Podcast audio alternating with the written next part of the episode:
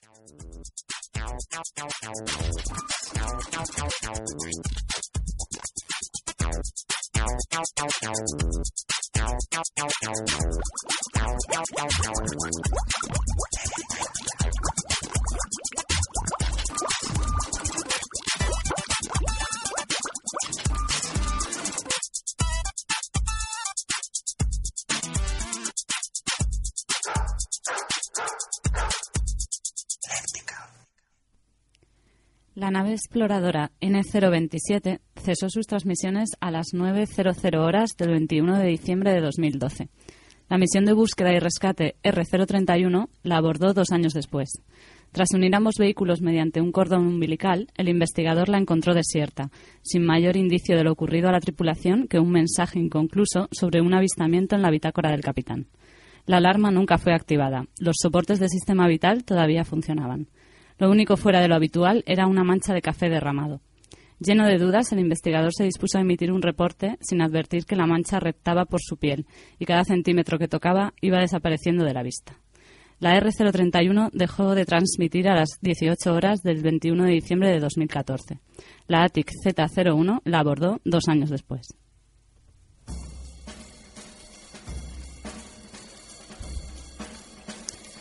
Muy buenas tardes, bienvenidos a un nuevo programa de la hora léptica. Estamos emitiendo en directo desde Radio Almenara en el 106.7 de la FM, que como sabéis podéis sintonizar si vivís cerca del distrito de Tetuán, aquí en Madrid. Pero también nos podéis escuchar desde cualquier parte entrando en la página web de la radio. Ahí podéis escucharnos también en emisión por internet. Y si queréis participar en directo con nosotros en el programa, tenemos un teléfono que es el 91 315 1112. Me presento, yo soy Ana Gorgojo y hoy estamos eh, solos Javi y yo porque Natalia no ha podido venir, así que saludamos a Javi Fernández que está en el sonido. Buenas tardes, Javi. Hola Ana, ¿qué tal? Pues muy bien, aquí estamos. ¿Y tú qué tal? pues yo también muy bien. Mucho frío. Sí, es verdad, hace muchísimo frío. Y bueno, pues en el programa de hoy tendremos, como siempre, todas nuestras secciones. Hoy tenemos un invitado muy especial, que es Israel Ergón, que viene a hablarnos de, bueno, de muchas cosas que ya descubriréis ahora mismo cuando hablemos con él en la entrevista.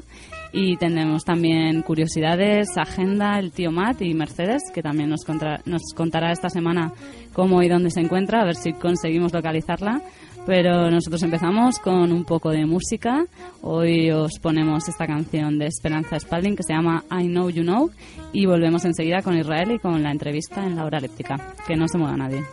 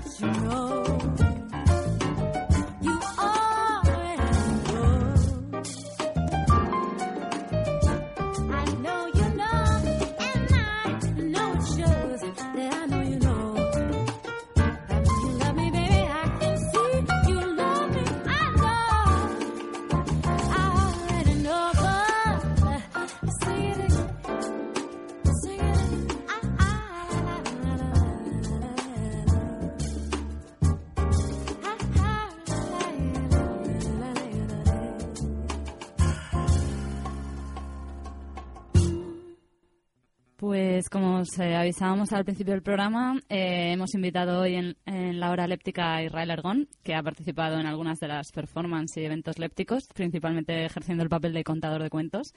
Más tarde nos contará uno, por supuesto, pero antes queremos que le conozcáis eh, a fondo, así que aquí le tenemos. Buenas tardes, bienvenido al programa. Buenas tardes. En tu blog, vamos a empezar ya directamente, te defines como un vagabundo mental y buceador de cerebros. Eh, quiero que nos expliques a qué se dedica un vagabundo mental y buceador de, de cerebros. Mm, bueno, lo de vagabundo mental mm, me surgió hace un tiempo, cuando empe empecé a escribir un poco como reflexiones y demás, demás, y me surgió esa palabra como una persona que iba vagando por el mundo, no tenía un lugar concreto, pero desde el punto de vista mental, o sea, iba en busca de una ubicación, de un intentando ubicarse mentalmente, ubicándose en un punto de vista o en, ubicándose en una manera de pensar, pero que jamás encontraba la que eso, ¿no? Y, y lo que le encontraba era, le, le gustaba era vagar, vagar y, bu y, buscando por el mundo, ¿no? Y lo de buceador de cerebros, en una ocasión me lo dijeron eh, me dijeron la frase, eh, eres una persona tan interesante que dan ganas de bucear en tu cerebro. Oh, qué bonito, ¿no? Me sí. dijeron eso y yo me quedé sorprendido.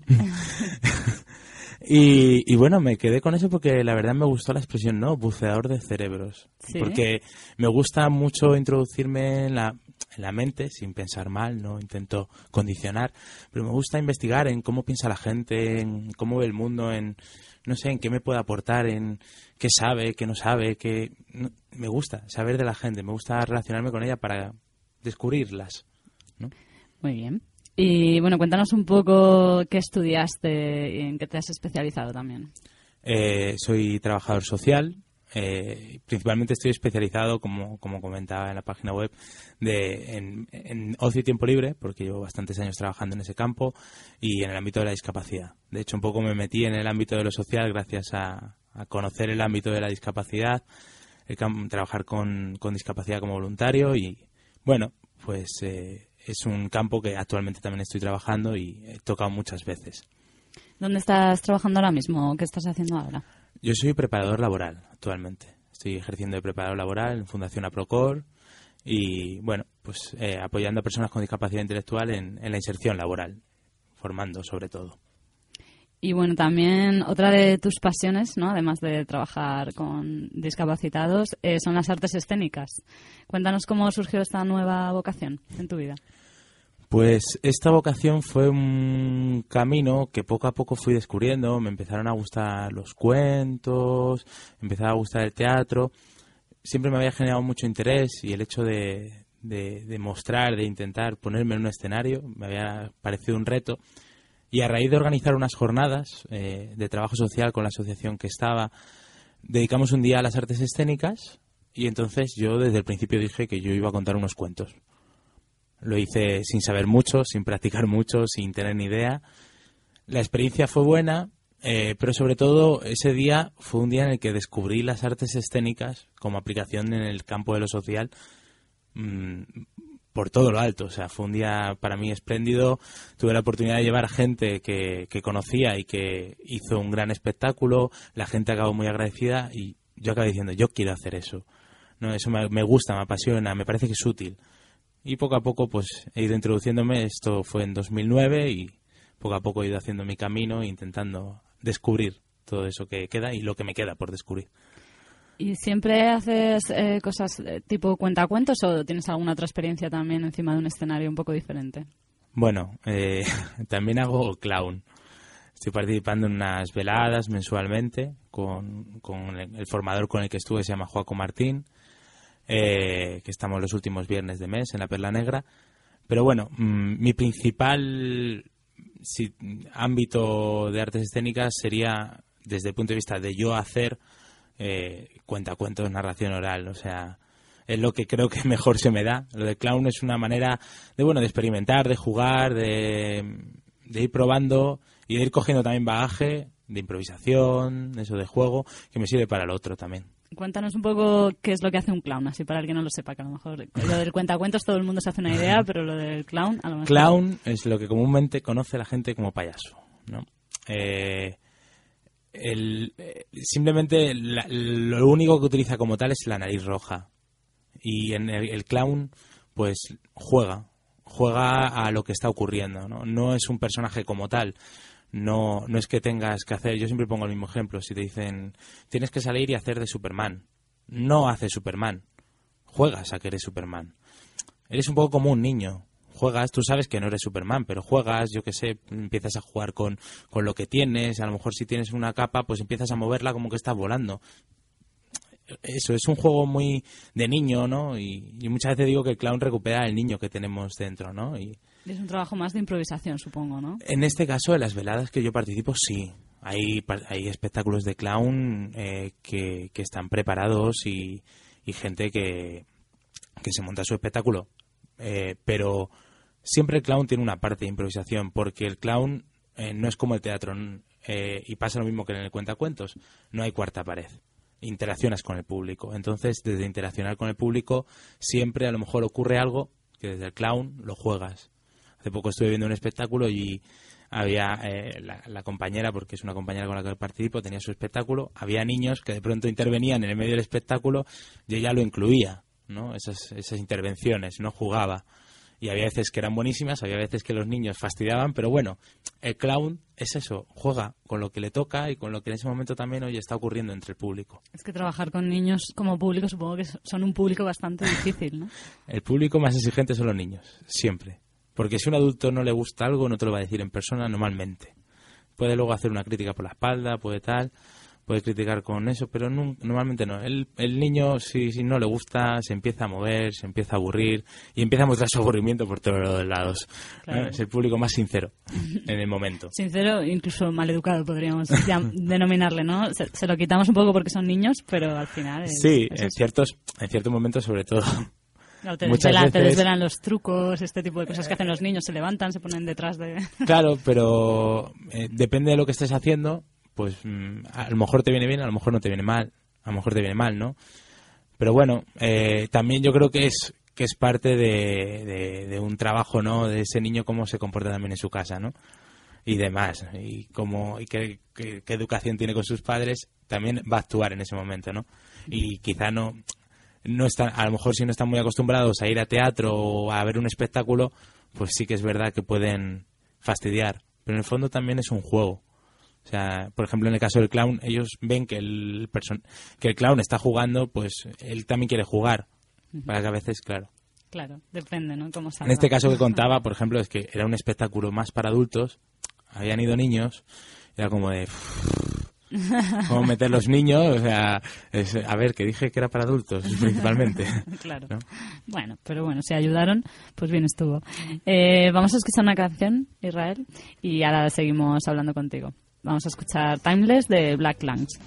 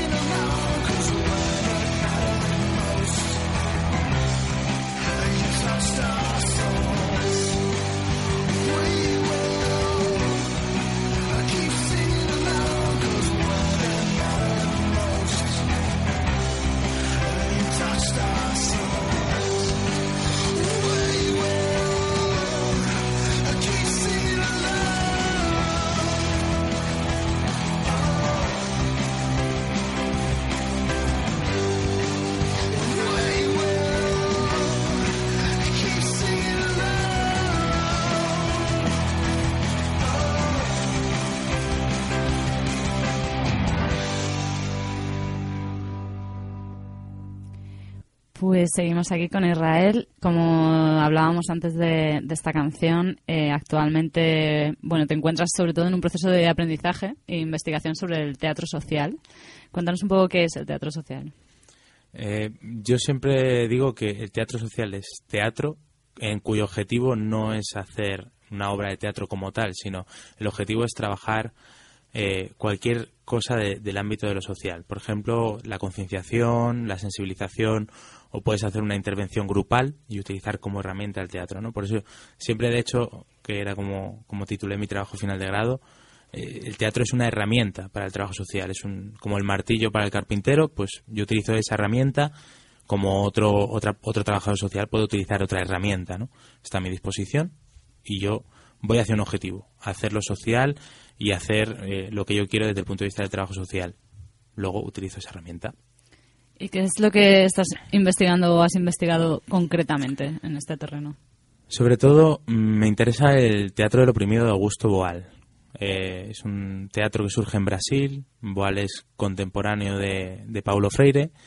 Y entonces eh, él, desde, sus experiencias, em, empieza a trabajar en proyectos en el que están implícitos la pedagogía de, de, Freire y acaba llevando al teatro un poco esa pedagogía, ¿no?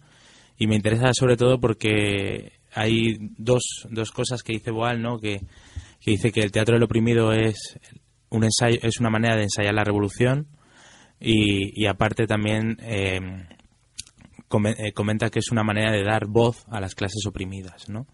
Entonces me parece una manera para trabajar con grupos o con comunidades espectacular, ¿no? Y, que además tiene la posibilidad de visibilizar hacia el exterior, no hacer un trabajo solamente dentro del grupo que puede ser muy rico, que puedes mejorar muchísimo, pero si ese grupo necesita una, una visibilización hacia el exterior para una concienciación social, pues me parece que el teatro es una herramienta perfecta.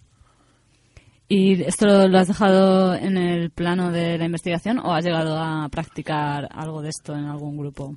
Eh, estamos en ello. Actualmente eh, he, creado junto a algunos compañeros y compañeras de la universidad, aunque yo ya he acabado, pero bueno, ahí sigo, una asociación para realizar eh, proyectos y, algo de teatro social, ¿no? Todo tipo, no solamente el teatro del oprimido de Boal, luego hay varias técnicas concretas que, que hemos probado. El año pasado pusimos en práctica una que se llama Cartel Acciones, eh, íbamos probando, ¿no? Y bueno, he intentado siempre incluirlo desde que me empezó a gustar y de que empecé a descubrirlo, he intentado siempre incluirlo dentro de, los proyectos que he llevado a cabo donde veía que podía incluirlo del teatro. Muy bien. Y te voy a preguntar también un poco por Léptica, porque ya que eres colaborador ahora de Léptica en el complicado mundo de las redes sociales, ¿no? En concreto del Twitter, cuéntanos cómo conociste Léptica y qué es lo que te inspira de nuestro proyecto. Pues yo conocí Léptica gracias a Nikki, a que colaboré en el proyecto de crowdfunding de Nikki para que me hiciera dos ilustraciones. Y bueno, pues a raíz de que yo le envié un, un vídeo de, de, un cuentacuentos que había realizado para que lo viese, eh, me propuso participar en la exposición y claro, pues al empezar a organizar, pues conocí a la gente de Léptica y la verdad que me atrajo el proyecto porque en el fondo creo que tiene mucho de arte social, o sea, tiene mucho, no es teatro, ¿no? Pero tiene mucho de arte social. Dentro, o sea, yo me he especializado en el teatro porque es lo que más me gusta, pero siempre estoy muy interesado en la utilización del arte desde el punto de vista social y en un arte más alternativo y no sé, creo que es una asociación que aboga por, por eso y, y luego aparte la filosofía que veo detrás, como el tipo de licencia que se utiliza, además, pues eso me ha invitado y me ha traído, la verdad. Muy bien, pues bienvenido. Gracias. Y bueno, por fin llega el momento que todos estábamos esperando y es el de contar un cuento. Así que, por favor, cuando quieras, todo tuyo. Bueno, em, voy a contar el cuento y luego explico, digo de quién es el cuento, ¿vale? De acuerdo. Em, esta es la historia de un hombre que al parecer era extraño. Y aquel hombre era extraño porque iba por la calle y lo besaba todo. Iba por la calle y besaba las aceras, besaba las farolas, los semáforos, las paredes de las casas, besaba el buzón cuando recibía una carta, las cartas, la llave, los escaparates. Y también besaba a la gente. besaba a su vecina cuando se cruzaba con ella en la escalera, besaba al panadero cuando compraba una barra de pan, besaba al taxista cuando cogía un taxi, e incluso besaba hasta a los policías. Claro, este hombre, por ser así, por ir por la calle besando a todo el mundo y a todas las cosas, le empezaron a considerar extraño y peligroso y decidieron que había que encarcelarlo. Entró en la cárcel. Y aquel hombre no desistió. Besaba los barrotes, besaba las paredes de barro, besaba la cama donde dormía, la comida que le daban todos los días, besaba el suelo y el techo, e incluso besaba a su carcelero todas las mañanas. Las autoridades de aquel lugar, al ver que aquel hombre no recapacitaba y que no cambiaba su conducta, decidieron ponerle fin y ejecutarle, pues aquel hombre, por ser así, era extraño y peligroso. Y llegó el día de su ejecución. Y aquel hombre murió besando. Besó las balas con las que le mataron, besó a su ejecutor y besó la pistola. Le enterraron en una montaña, en lo más alto, para que nadie pudiera llegar hasta allí y recordarle. Pero lo que muy poca gente sabe es que las personas que han osado escalar aquella montaña, e incluso los, los pájaros que sobrevuelan el lugar, descubrieron que al mundo le habían nacido labios, porque aquel hombre nació, vivió y murió besando. Muy bien, qué bonito. Un aplauso. Muchas gracias. Pues nada, el cuento, el cuento es de, de Ismael Serrano, ¿vale? Y, o sea, no suelo contar, pero creo que aquí es un sitio para explicarlo, para que la gente tome como referencia. Este cuento es un, es un cuento que escribió Ismael Serrano inspirado en una canción de Silvio Rodríguez, que se llama El hombre extraño, que la canción está dedicada a Víctor Jara.